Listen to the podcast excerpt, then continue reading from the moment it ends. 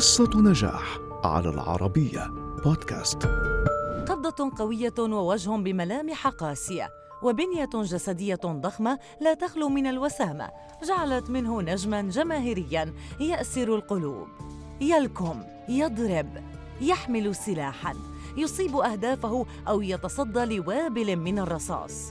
حينا يظهر في موقف منتصر وحينا في ورطة ثم تراه ببدلة رسمية تمنحه تلك الأناقة التي لا تليق إلا بدوين جونسون صخرة هوليوود المنيعة فكيف حقق هذا النجاح؟ ولد دوين دوغلاس جونسون عام 1972 في كاليفورنيا وأحب في طفولته الرياضة بمختلف ألوانها لكنه فضل كرة القدم التي كانت سببا في حصوله على منحة بجامعة ميامي فدرس علم وظائف الأعضاء والجريمة تعرض دوين لإصابة حرمته من مواصلة مسيرته بكرة القدم فتحول إلى المصارعة وتدرب على يد والده الذي كان مصارعا محترفا. صنع دوين لنفسه اسما في المصارعة وأصبح أحد نجوم المنافسات الاحترافية المتلفزة التابعة لشركة WWE ونال لقب بطل تاج الثلاثي السادس. ذاع صيته بعد أن تغلب على Triple H في بطولة WWF للقارات فأصبح نجما جماهيريا وسمى نفسه الصخرة.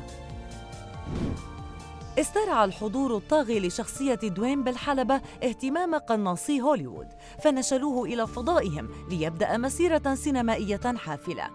ظهر دوين للمرة الأولى عام 2001 في فيلم المغامرة The Mummy Returns. وفاز بجائزة اختيار المراهقين Teen Choice Award كما أسهم في ترشيحه لبطولة فيلم The Scorpion King بأجر بلغ خمسة ملايين وخمسمائة ألف دولار أمريكي.